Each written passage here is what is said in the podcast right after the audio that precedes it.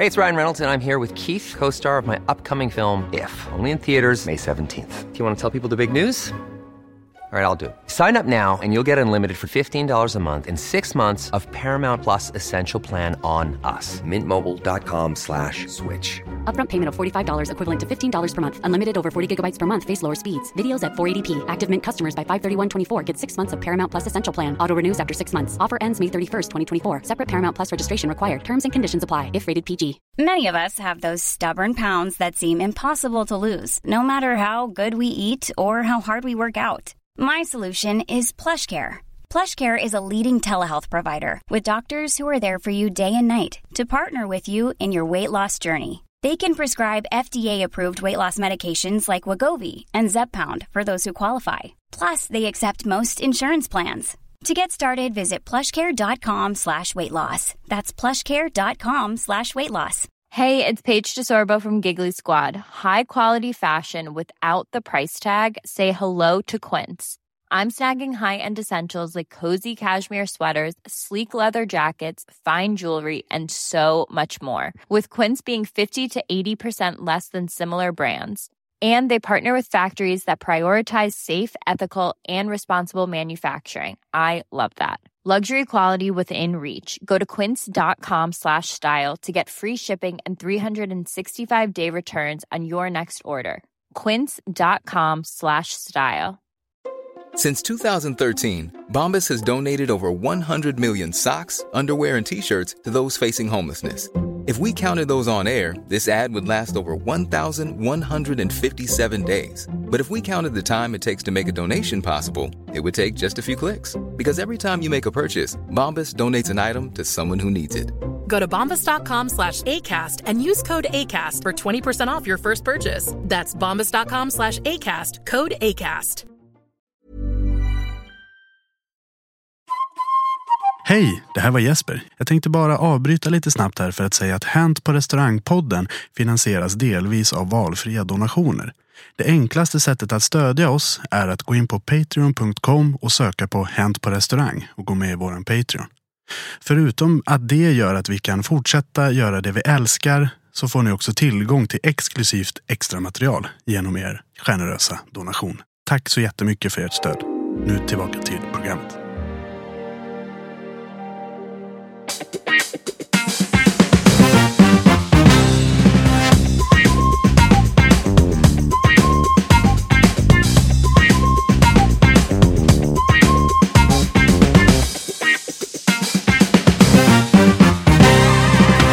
Välkomna tillbaka hörni till ännu ett avsnitt av Hänt på restaurangpodden, Sveriges största restaurangpodd.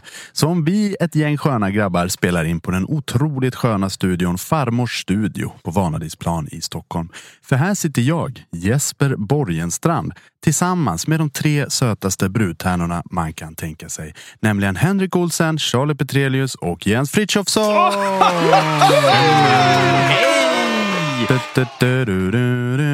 Ja, men lite så. Brudtärna, hur tänker du? Eller, ja. Nej, men jag försöker få en in till dagens ämne. Oj, du bara hoppar på det direkt. Ja, vad skönt. Inget mellansnack. Nej, vi är alla lite bakfulla. Och vi vill inte egentligen inte berätta hur man mår.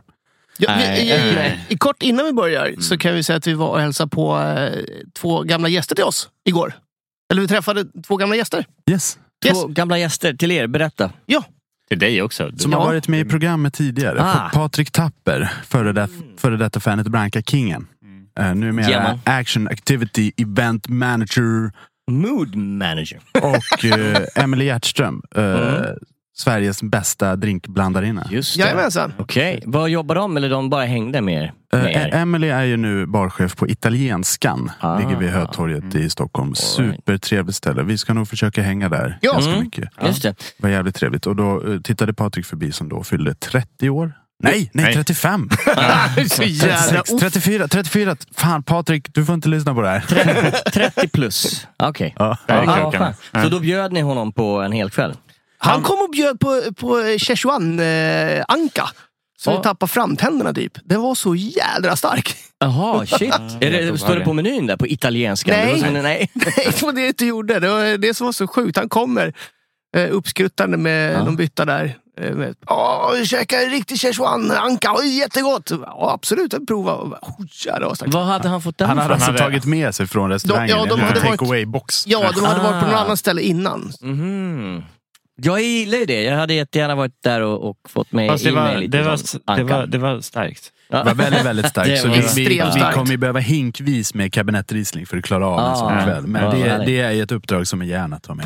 På tal om det, vad hände med vår utmaning där och käka den här korven? Ja, exakt. Vad hände med den? Jag och Jens har ju försökt utmana varandra. Både du utmanar mig, jag utmanar dig tillbaka på att käka den här jättestarka korven. Ja, då, den i Gamla stan? Jag tror det. Och jag tror också att det ligger i konceptets natur att vi hotar och utmanar, men vi gör inte. Nej. Det blir liksom bäst för oss båda. Utan konsekvenser så är vi båda väldigt kaxiga. Men så fort konsekvenserna kommer in så backar båda ganska snabbt. Men vi kanske ska smaka den där korven. Vi håller tummen för att det händer det. Men vad är det för ämne vi ska köra idag? À la carte. Det är kungen av service. Känner ni till det? Mm. Matsal, bord, gäster, meny. Pekar på menyn. Får en biff med bearnaise och grejer. Och det är en typ av servering. Det är kanske den vanligaste serveringen idag. Mm. Kanske en annan servering är det här burgarstället. Du går fram till disken. Ta en cheddar-dipp och en dubbelburgare. Fan vad gott. En annan klassisk servering, det här med pub. Gud vad trevligt att det finns så mycket. Men en serveringstyp som man ganska ofta glömmer bort och som är väldigt, väldigt unik och som jag tror kan bli väldigt roligt att prata om med tanke på hur mycket vi har fått inskickat är det här med festvåning. Ja! Där brukar jag ju alltid spåra det, förlåt. Precis, och festvåning är ju egentligen ett samlingsbegrepp för större fester. Mm, okay. Och det behöver ju inte betyda att det är en festvåning, men jag minns när jag jobbade på Sheraton. Oj! Har du jobbat där? Anrika restaurang. Jag gjorde min servicepraktik på Anrika Sheraton. När var det här, bara så man får en bild av i tiden? Sent 90-tal. Okej. Okay. Mm. Och då där fanns det ju på riktigt en festvåning. För jag som kommer från glesbygden har ju en annan syn av det här med stora fester. Och jag hade tänkt återkomma till det alldeles strax. Jobbade Jean-Jacques? Nej, inte vad jag vet. Men bland annat vet jag att praktikanterna i köket blev ombedda att ibland då flambera något.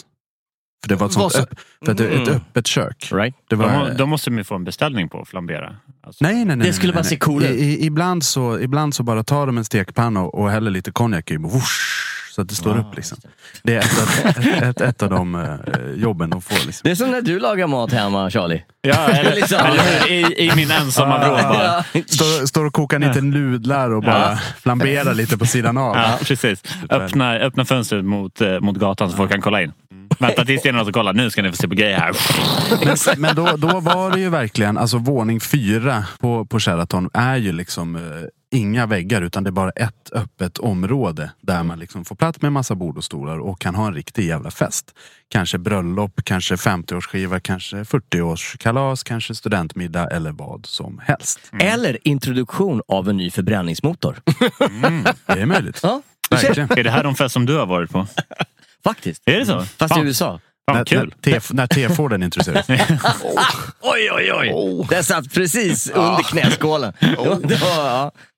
Hur som helst. De är bra på det här i USA, kan jag säga. Vad har du för relation till festvåningar? Så lite som möjligt, tack. Då lägger vi det åt tiden då. Så går vi vidare här. Men festvåningar har man ju oftast varit på som gäst. Jag har också jobbat på ett stort hotell där man ägnar sig mycket åt den här sortens verksamhet. Det gänget som jobbar med den här sortens verksamhet är nuts. Mm. Jag har en väldigt toxic relation till festvåningar. När jag har varit på, inom parentes, festvåning, så har det gått hand i hand med uttrycket öppenbar, vilket är någonting som inte jag klarar av riktigt. Jag har aldrig lyckats greppa det konceptet på rätt sätt. Det har ju varit... Har du inte det? Jag tycker det är toppen. Det är ju toppen. Men i en öppenbar så har jag klarat i runda slänga 20-25 minuter innan det är liksom riktigt jävla slirigt under dojorna. Jag har en liten story på det lite längre fram. Jag gillar ju här från en bartendersynpunkt att det för ställets skull att blåsa in så jävla mycket pengar. Det kommer fram en snubbe, vill ha 20 mojitos. Amen, jag får det. Och så typ tar han 2 utav dem och går därifrån. Amen, slår jag in 20 mojitos på den här notan och så slänger jag ut 18. Mm. Han går och sippar på en och sen går man på muggen och så går jag och hämtar dem och slänger ut dem också. Mm-hmm. Och då är det liksom tre lax där inne i kassasystemet och sen så kommer han tillbaka efter en sekund till och tar 20 mojits till. Men kan det inte också vara så ibland att man har open bar och då är det redan köpt innan? För jag menar, de har köpt 20 flaskor stråram, 20 flaskor... Det finns det också. Ja, det finns väldigt många olika system. Men det jag, nu har jag inte, nu är jag ingen bartender så. Utan jag är mest i matsalen. Men oftast när jag har jobbat open bar så har du liksom en nota som alltid är uppslagen. Och när gästerna kommer och beställer något och bara slår in något på notan och så gör du den och så fortsätter. Ja, jag har varit med om annat på framförallt bröllop. På bröllop, då har ju brudparet köpt in liksom, som du säger, 30 flaskor till bra pris av någon. Ja, men precis. Och sen så är det uppenbart tills allting är snustort. Och i slutändan så är det liksom det här rosé som ingen vill ha. Ja. Blandat med liksom någon dålig tequila. Bara, men fuck it, nu kör vi. Alkoholfri öl. Oh, jävlar.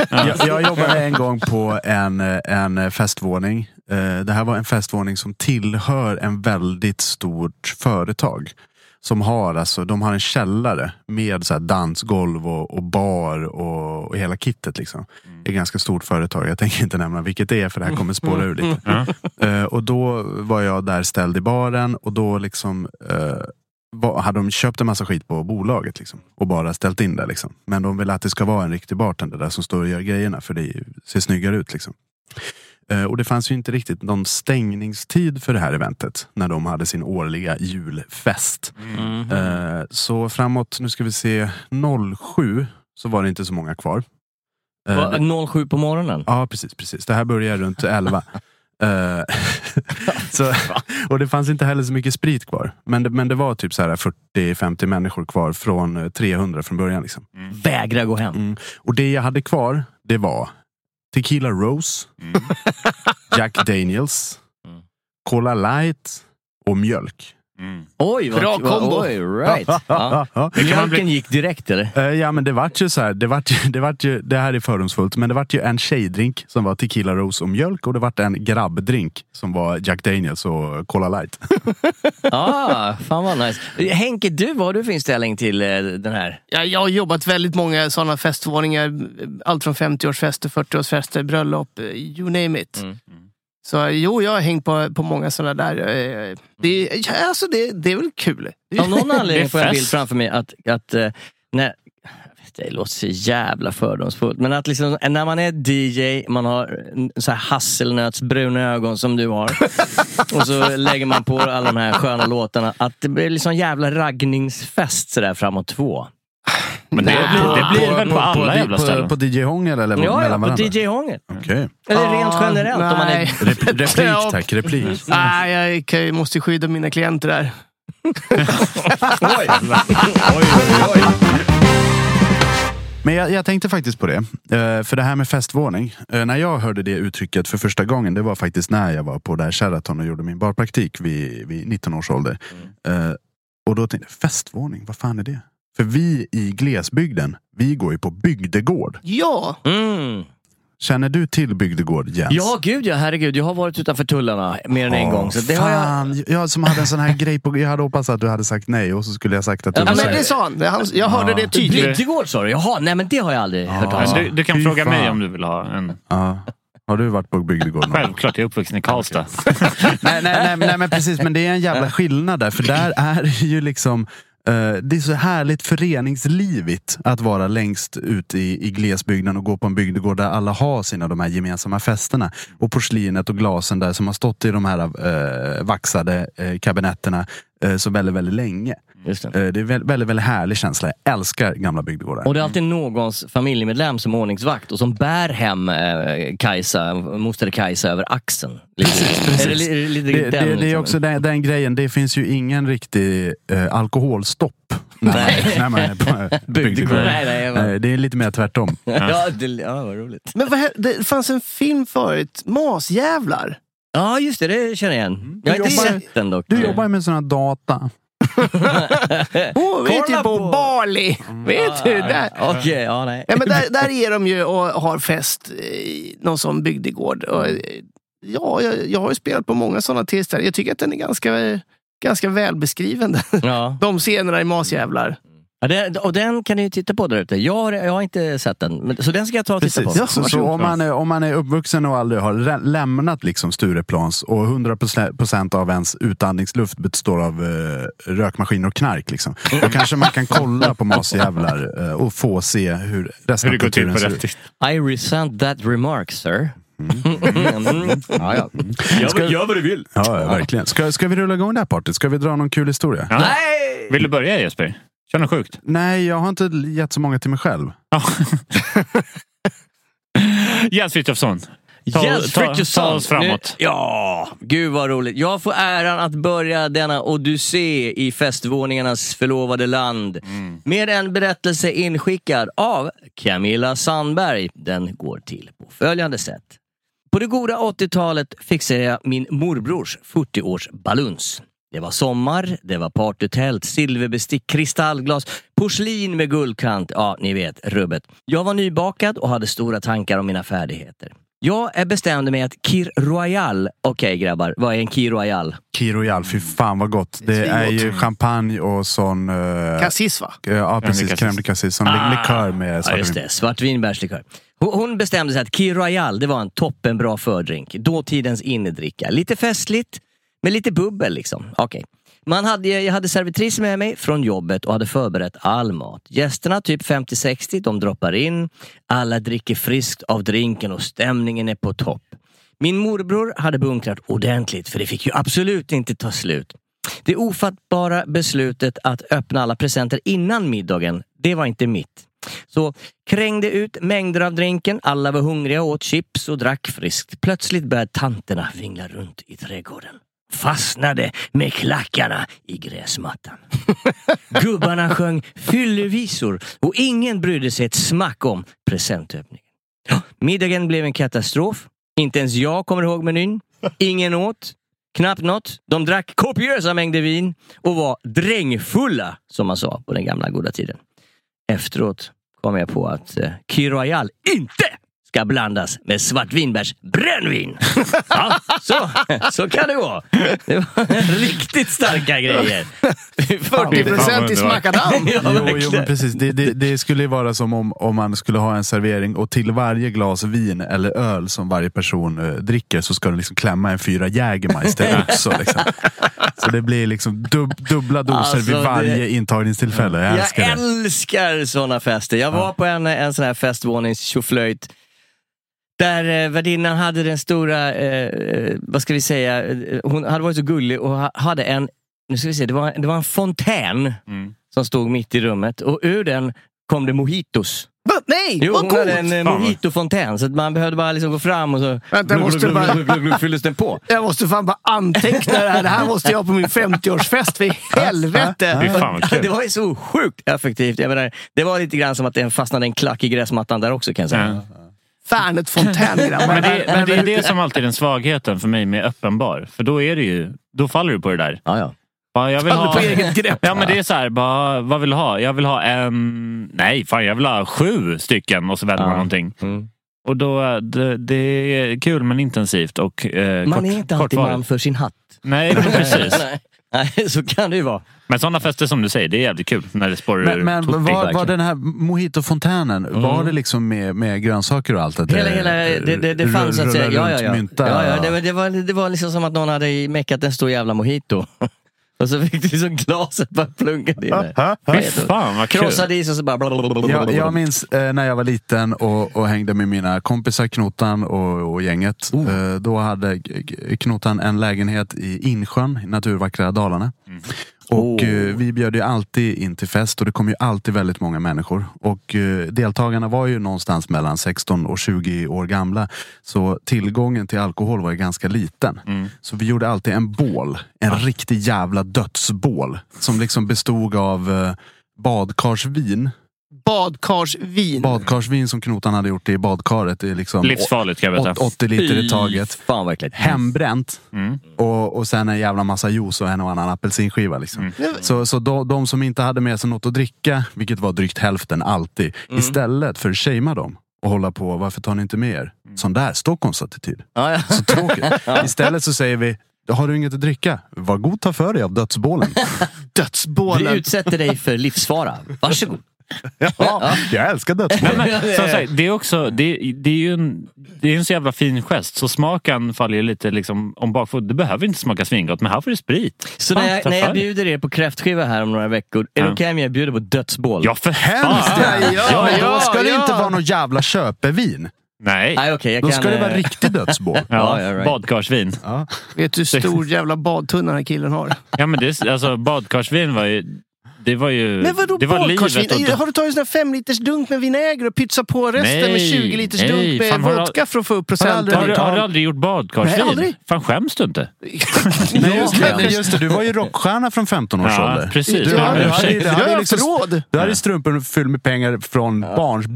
Det stod inte på din rider. Vi andra som har kämpat på i proletariatet i hela våra liv, vi har fått lov att göra såna här lösningar. Ja, och då frågar jag, är det pytsa ner 5 liter vinäger? Nej. Det är ingenting med vinäger att göra. Tell us what it is.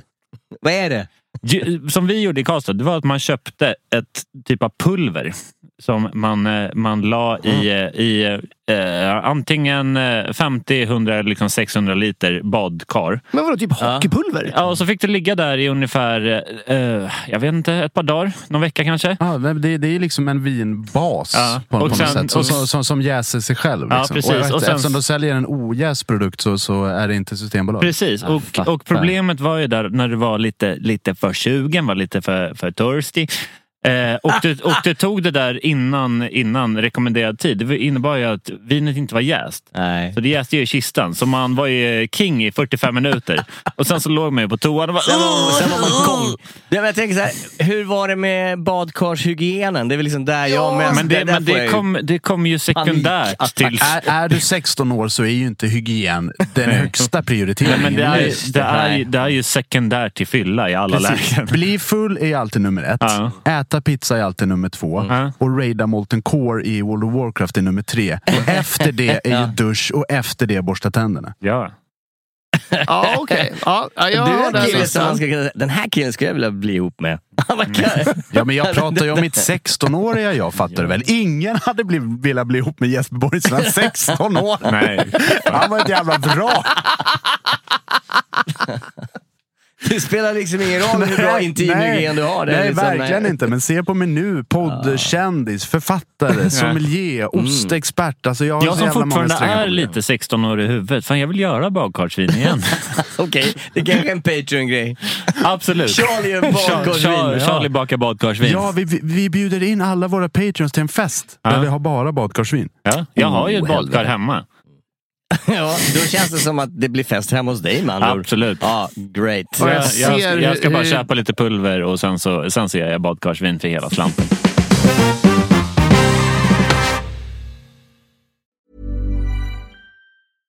How would you like to look 5 years younger? In a clinical study, people that had volume added with Juvederm Voluma XC in the cheeks perceived themselves as looking 5 years younger at 6 months after treatment. Look younger, feel like you. Add volume for lift and contour in the cheeks with Juvederm Voluma XC. Reverse signs of aging by adding volume to smooth laugh lines with Juvederm Volure XC. For important safety information and to find a licensed specialist, visit Juvederm.com. That's Juvederm.com. Not for people with severe allergic reactions, allergies to lidocaine, or the proteins used in Juvederm. Common side effects include injection site redness, swelling, pain, tenderness, firmness, lumps, bumps, bruising, discoloration, or itching. There's a risk of unintentional injection into a blood vessel, which can cause vision abnormalities, blindness, stroke, temporary scabs, or scarring. Talk to a licensed specialist to find out if it's right for you. Many of us have those stubborn pounds that seem impossible to lose, no matter how good we eat or how hard we work out. My solution is PlushCare. PlushCare is a leading telehealth provider with doctors who are there for you day and night to partner with you in your weight loss journey. They can prescribe FDA-approved weight loss medications like Wegovy and Zepbound for those who qualify. Plus, they accept most insurance plans. To get started, visit plushcare.com/weightloss. That's plushcare.com/weightloss. Hey, it's Paige DeSorbo from Giggly Squad. High quality fashion without the price tag. Say hello to Quince. I'm snagging high-end essentials like cozy cashmere sweaters, sleek leather jackets, fine jewelry, and so much more, with Quince being 50 to 80% less than similar brands. And they partner with factories that prioritize safe, ethical, and responsible manufacturing. I love that. Luxury quality within reach. Go to quince.com/style to get free shipping and 365-day returns on your next order. Quince.com/style. Hiring for your small business? If you're not looking for professionals on LinkedIn, you're looking in the wrong place. That's like looking for your car keys in a fish tank. LinkedIn helps you hire professionals you can't find anywhere else, even those who aren't actively searching for a new job but might be open to the perfect role. In a given month, over 70% of LinkedIn users don't even visit other leading job sites. So start looking in the right place. With LinkedIn, you can hire professionals like a professional. Post your free job on linkedin.com/people today. Millions of people have lost weight with personalized plans from Noom, like Evan, who can't stand salads and still lost 50 pounds. Salads generally for most people are the easy button, right? For me, that wasn't an option. I never really was a salad guy. That's just not who I am. But Noom worked for me. Get your personalized plan today at Noom.com. Real Noom user compensated to provide their story. In 4 weeks, the typical Noom user can expect to lose 1 to 2 pounds per week. Individual results may vary.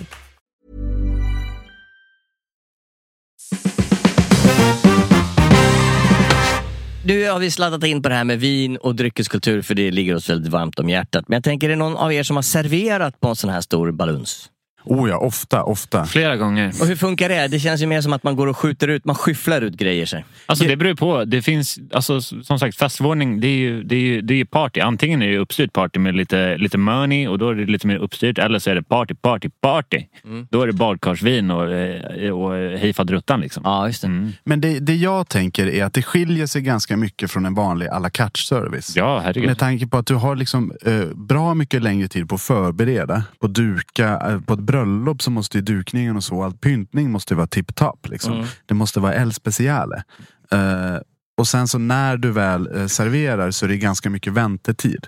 Okej, man står och väntar på att saker ska skjuta ut och sen ja, så... Jo, men precis, nu serveras Nobelfesten. Ja, liksom. Men precis, nu serveras förrätten, då går den ut. Mm.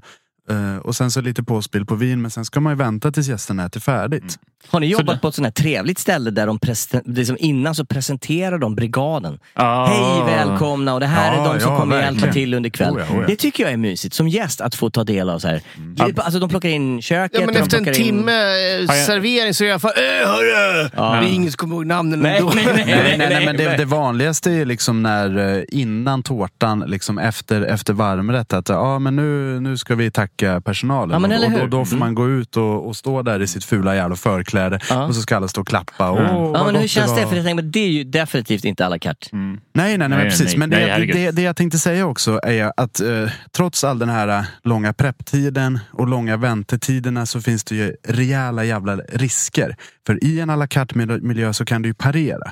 Mm. Du kan ju säga så här, men jag fick lov att sätta på nytt kaffe, därför kommer er efterrätt att dröja 30 minuter. Men här, ta lite vin. Inga missar får göras. Nej. Det är alltså, som sagt, allt måste fucking klaffa. Mm. Det är det som är lite känsligt, framförallt på bröllop. Då man i servisen ofta måste arbeta ganska tätt in på något som kallas för toastmaster. Mm. Vilket kan vara både... Jävla svin. Nej, men de kan vara underbara, men fy fan vad de kan sätta käppar i hjulen för. Deras jobb förstör hela middagen. Det är liksom, det ingår i uppdraget. Ja, för fan. Ursäkta, kan vi gå ut med maten? Nej, jag ska bara köra tal. Aha, okej, vi står redo i luckan här. Kan allting tillbaka. Nej, det ska hållas ett tal. Nej. Så bra toastmasters är fantastiska. Dåliga, de fuckar faktiskt mer än vad de förstår. Oh ja, jättemycket. En bra toastmaster synkar hårt med personalen. Ja, precis. Ja. Alla bästa toastmasters jag har jobbat med har ju jobbat krog själva. Mm. Alltså gamla hovmästare är ju alltid liksom on top of their game. Mm. Men de brukar sällan vara roliga. Nej, men det är väl människor överlag. Grabbar, jag har inskickat. Okej, inskickat. Lägg av, kör. Oj. Ja, och det här är 2-in-1. Alltså det är både bygdegård och det är bröllop. Nice. Grand slam. Det är Ida Andersson som har skickat in. Jobbade bröllop i en bygdegård. Bruden var från Polen, där merparten av gästerna var polacker. När vi kommer dit så står det kylar och frysar överallt. stort frågetecken tills vi öppnar och ser att de är fyllda med vodka. Oh. Vi spiller vin och vodka före förrätten. Innan vi ens har hunnit spilla färdigt ber de om mer vodka. Vi måste ut med maten, säger vi. Och de kontrar med, ut med flaskorna på borden! Vi håller lite på den. Men efter tredje förfrågan ställde vi bara ut flaskorna plus läsk på borden. Brudgrummens släkt klarade fyllan till slutet på varmrätten. Sen var det fest. Faktiskt ett av de bästa bröllopen jag serverat på. Fyllan var brutal. Sprya, gråt, bråk, men sjukt underbara människor ändå. Allt löste sig liksom. De hade ju vanan inne, så att säga. Allt löste sig. Jag menar det, men det är så jävla nybörjarmiss. Jag har ju umgått med en del polacker i mina dagar. Framförallt jobbade jag på en skidort en gång där jag jobbade med tre polacker som heter Marcek och Monica. Och de är supergoa som satan alltså. Och de dricker ju så här. Ja, alltså, det är ju vodka i dricksglas. Tjonkaflöjt.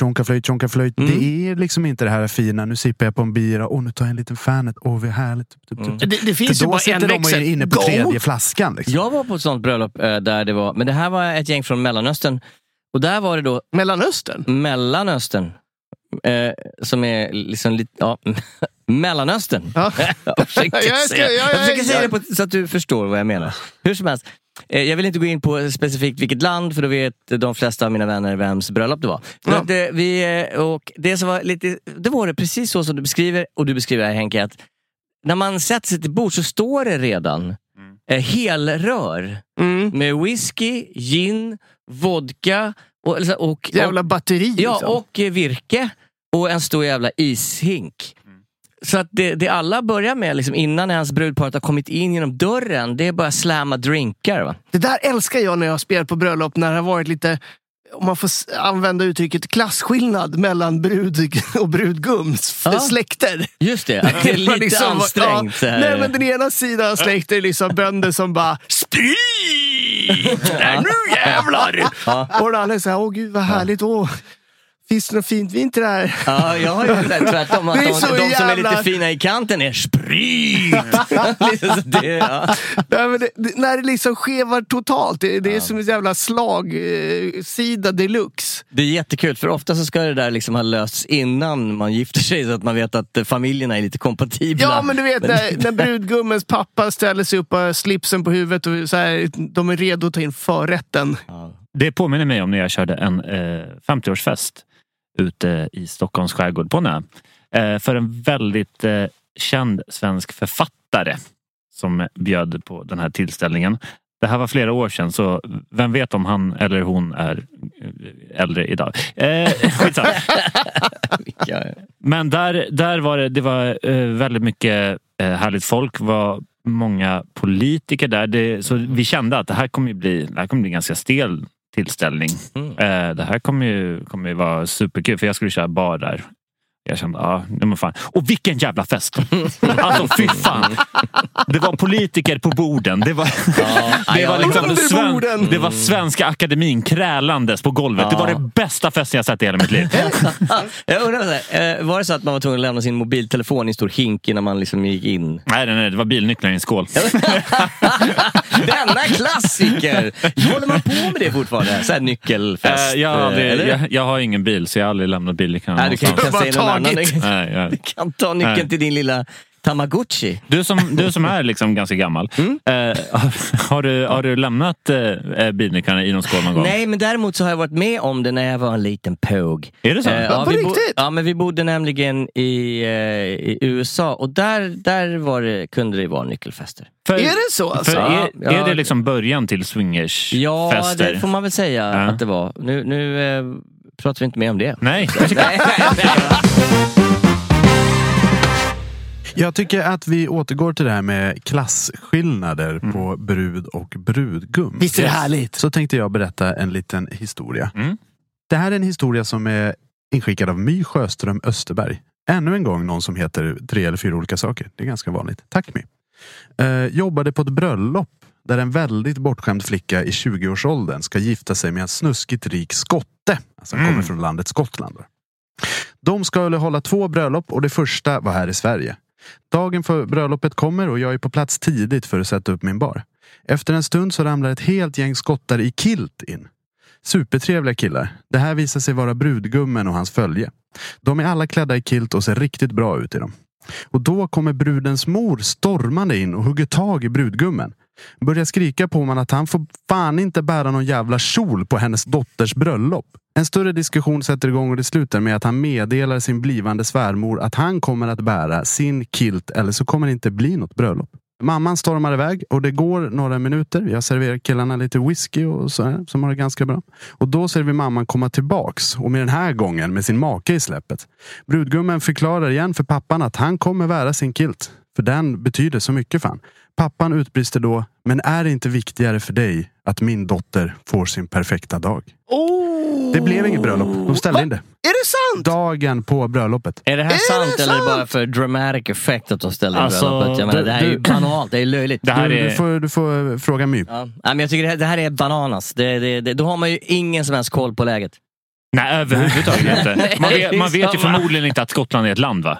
Nej.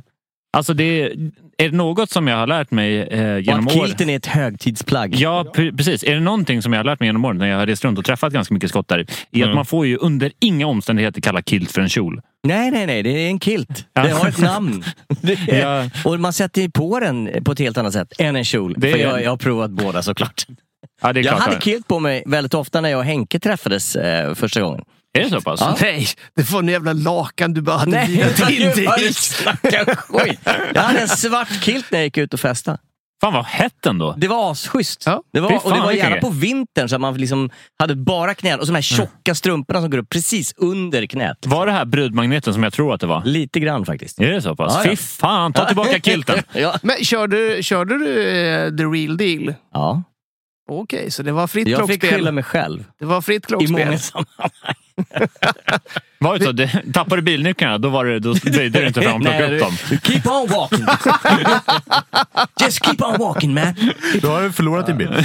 Ja, exakt. Hörru grabben, du tappade dina bilnycklar. Skit i det. Vad tråkigt att det här bröllopet ställdes in. Alltså det känns... det är en sjuk grej. Ja, det är helt flippat. Det är helt flippat på riktigt. Jag vet inte hur vanligt det är att de inte riktigt känner varandra sådär, alltså svärföräldrar och blivande.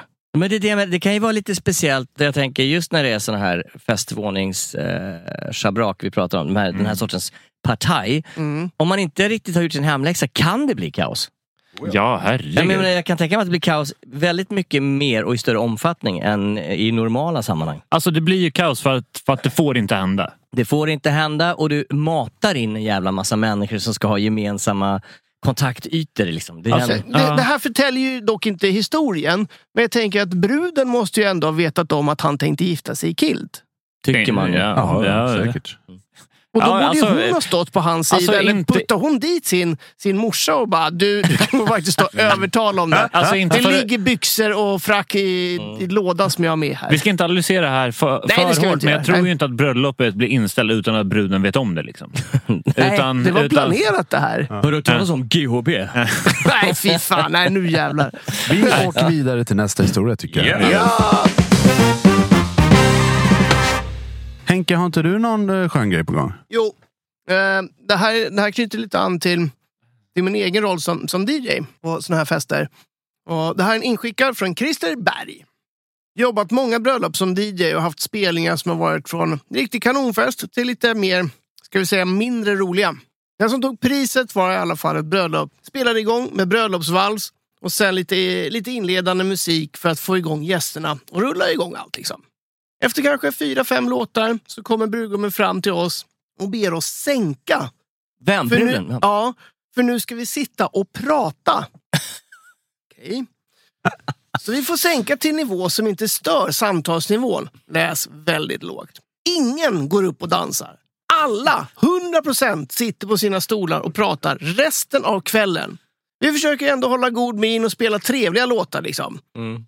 Försöker hålla stämningen uppe. Lite bakgrund. Ja, men hålla stämningen där liksom. Efter ytterligare en stund, typ 2 timmar kanske, kommer brudgummen fram igen. Vet ni grabbar, ni kan gå hem nu. Det är ändå ingen som dansar. Alltså... Ja, bara jag får betalt, tänker jag. Ja, men det här är skäl till förskottsbetalning. Ja, verkligen. Det där är... Men, alltså det här är, på, ni som jobbat bröllop och så vidare, och jag har också varit med på en del bröllop. Är det så att det är Mendelssohns jäkla brudvals?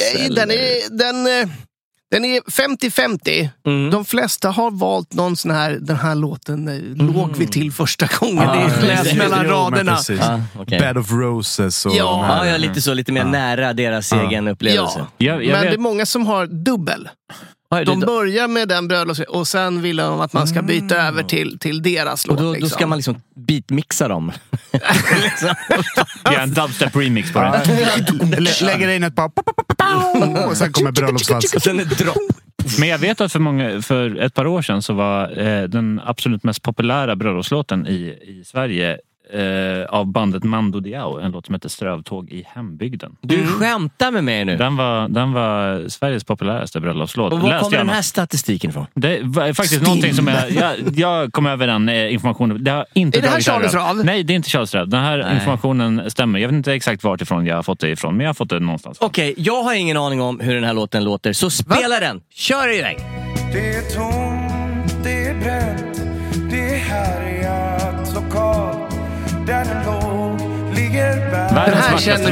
känner du igen. Den svackaste jävla låt. Okej, jag vet vilken det är. Jag har själv nog aldrig spelat den på bröllop. Hur många bröllop har du spelat på?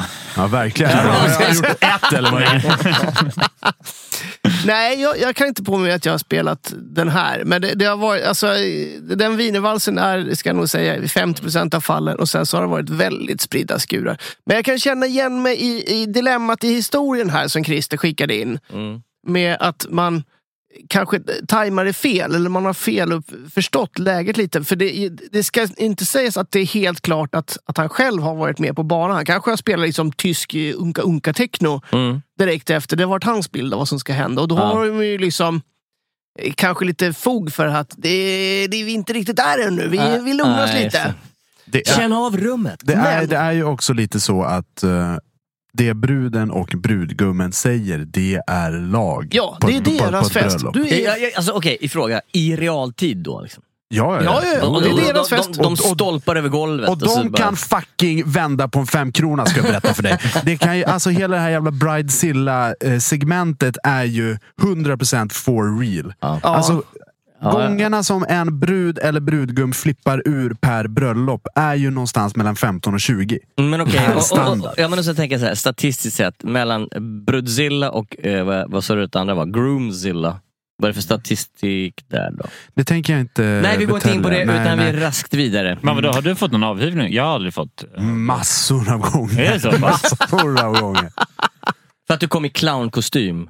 Ni skulle ju servera kaffet klockan 20:45 och nu kommer det fram redan 20. Vad ska vi göra nu? Vi har ju alltså program som ska börja klockan 21. Ska då gästerna bara sitta då? När ska DJ:n börja spela? Och det ska kaffet till mjölk. Skulle det vara havremjölk där? Och så ska... Du låter som den galenskapen. Nej, men hela den där grejen liksom.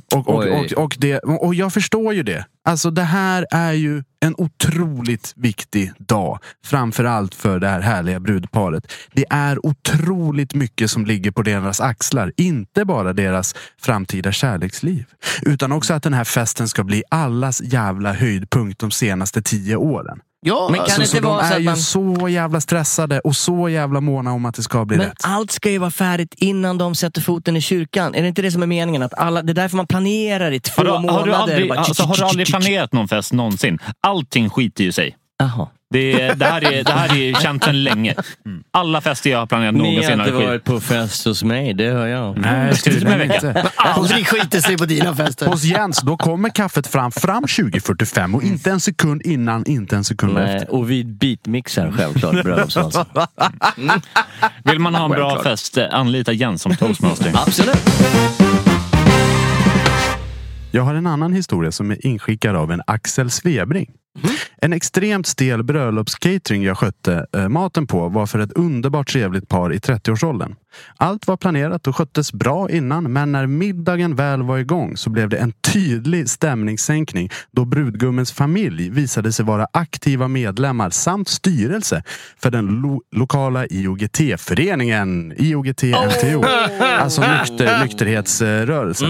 Det här resulterade i att hälften av festen var nykter och rynkade på näsan samt guilt-trippade andra hälften för att det ville dricka vin och ha kul. Fy fan. Aldrig jobbat en så tyst bröllopsmiddag innan eller efter, men var väldigt enkelt att röja upp eftersom alla gick ju hem klockan 21. Ja, inget ont som inte har något gott med sig. Det där med att gilta folk som dricker om man är IOGT, det tycker jag ni ska sluta med. Ja, verkligen. Alltså alla som inte dricker, bra jobbat. Alltså det är ett jävligt bra livsval. Verkligen. Det ska ni ha all cred för. Men sluta hålla på och peka finger på oss. Ja. Vi kämpar med våra livsval varje dag. Vi har nog. Det är inte så lätt. Nej, men jag vet, jag tänkte säga vem då, men en person i min närhet uppträdde på ett bröllop för några år sedan. Jag vet inte om jag har dragit den här historien eller inte, men skitsamma. Och han kände brudgubben lite lätt. Men han åkte i alla fall ut, det här var ett bröllop ute på landet. Kommer ut dit, kör sitt lilla sätt, han spelar gitarr, underhåller publiken lite. Och sen så känner jag han och hans polare som har varit där och underhåller. Bara, nu jävlar blir det partaj, fest, för fan. Går in i stora lokalen där middagen ska hållas och inser då att det är en extremt kristen familj som brudgummen kommer ifrån. Så på liksom det här alkoholbordet med djävulstecknet ovanför. Där står det ett sexpack med Norrlandsguld, 3-5 och en bag-in-box. Uff. Och det är bara den här personen jag känner, hans polare och en farbror som alla håller lite avstånd till. Som står i närheten av det här drinkbordet. Och han, inte för att den här personen är alkoholist, men han klarar inte att vara där, utan det var bara... hoppa på en taxi och dra därifrån. Kastas ut genom dörren. Och det är inget illa menat mot folk som tror på Jesus, men jag vill fan ha lite party på. Ja, men så är det ju. Det är ju lite sådär. Det ska finnas lite... Du, jag har en jättekonstig fråga här nu. Fråga på? Ja, men jag tänker så här, eller fråga, eller bara tanke. Jag kanske borde skita i det, men jag kör ändå. Att jobba bankett kallas det ju lite med finare ord. Finns det VM i bankett? Jag vet inte riktigt. Ja, men för det borde finnas. För jag tänker, till Nobelfesten, du har Vita huset när de representerar. Det måste finnas liksom, vem är bäst på bankett i om man världen? Säger så här, ja, det finns det säkert. Jag vet dock inte vad det är. Det finns ju någonting som heter typ så här arbetar-VM. När man ska tävla. Arbetar-VM? Ja, nu drar jag det här väldigt löst ur en hjärna som har blivit utsatt för väldigt mycket Fernet Branca och Nebbiolo under sina dagar. Så ta det här lite löst. Men det finns någon sån liksom... Det är som ett OS, men istället för stavhopp, fotboll, skridsko, så är det typ brandman, servitör, bartender, skomakare. Ja. Det här gillar jag. Jag ska undersöka lite. För jag hade någon polare som i princip bad om ledigt i 2 dagar för att kolla på allt det här. För det. Fick han jobbet tillbaka? Ja, självklart. Det var superhärligt. Men jag vet också att min gamla restaurangchef PB, som hade en restaurang uppe i den svenska fjällvärlden. Han tävlade i dukning. Och har vunnit en massa medaljer. Och VM är så att i duka. Man hade ju velat se OS-finalstriden i DP-eliten. DP-eliten, oh god!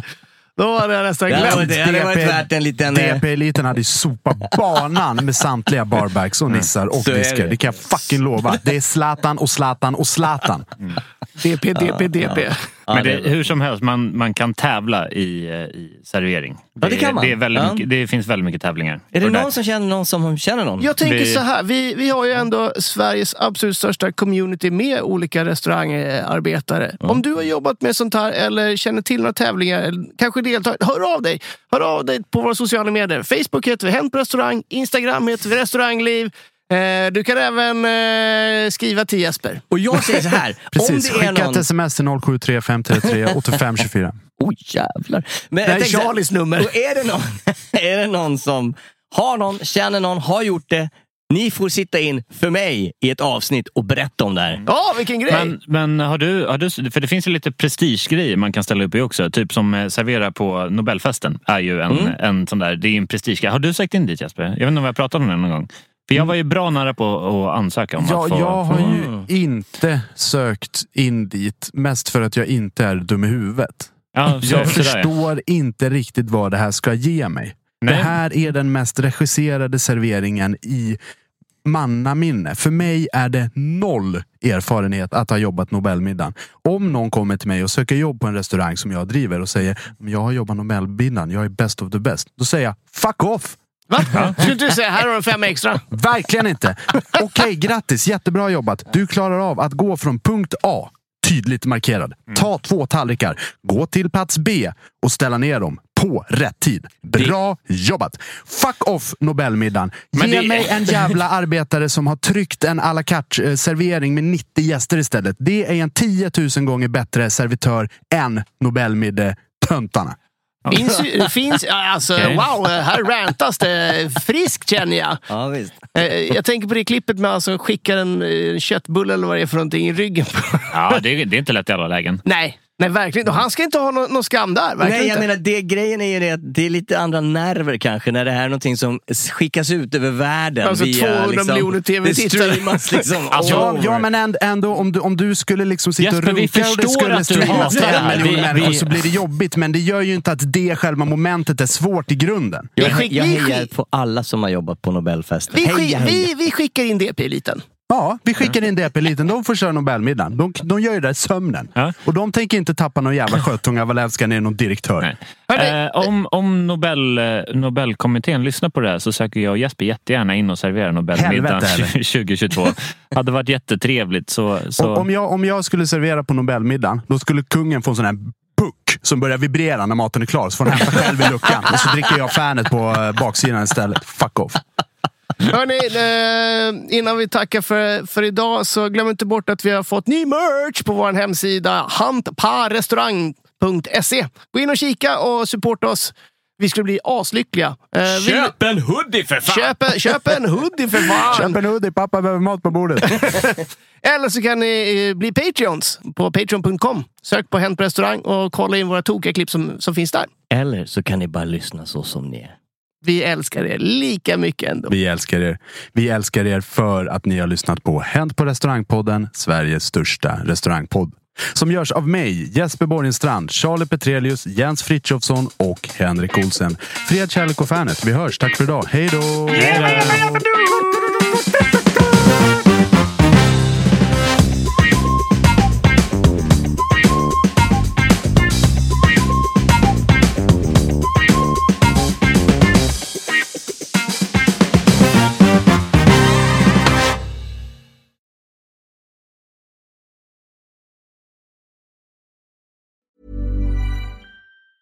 Planning for your next trip?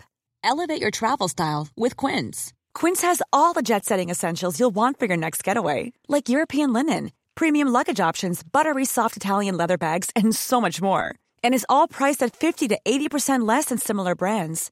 Plus, Quince only works with factories that use safe and ethical manufacturing practices. Pack your bags with high-quality essentials you'll be wearing for vacations to come with Quince. Go to quince.com/pack for free shipping and 365-day returns. Ever catch yourself eating the same flavorless dinner 3 days in a row? Dreaming of something better? Well, Hello Fresh is your guilt-free dream come true, baby. It's me, Keke Palmer. Let's wake up those taste buds with hot, juicy pecan-crusted chicken or garlic butter shrimp scampi. Hello Fresh. Stop dreaming of all the delicious possibilities and dig in at HelloFresh.com. Let's get this dinner party started. Hey, it's Paige DeSorbo from Giggly Squad. High quality fashion without the price tag. Say hello to Quince. I'm snagging high-end essentials like cozy cashmere sweaters, sleek leather jackets, fine jewelry, and so much more. With Quince being 50 to 80% less than similar brands.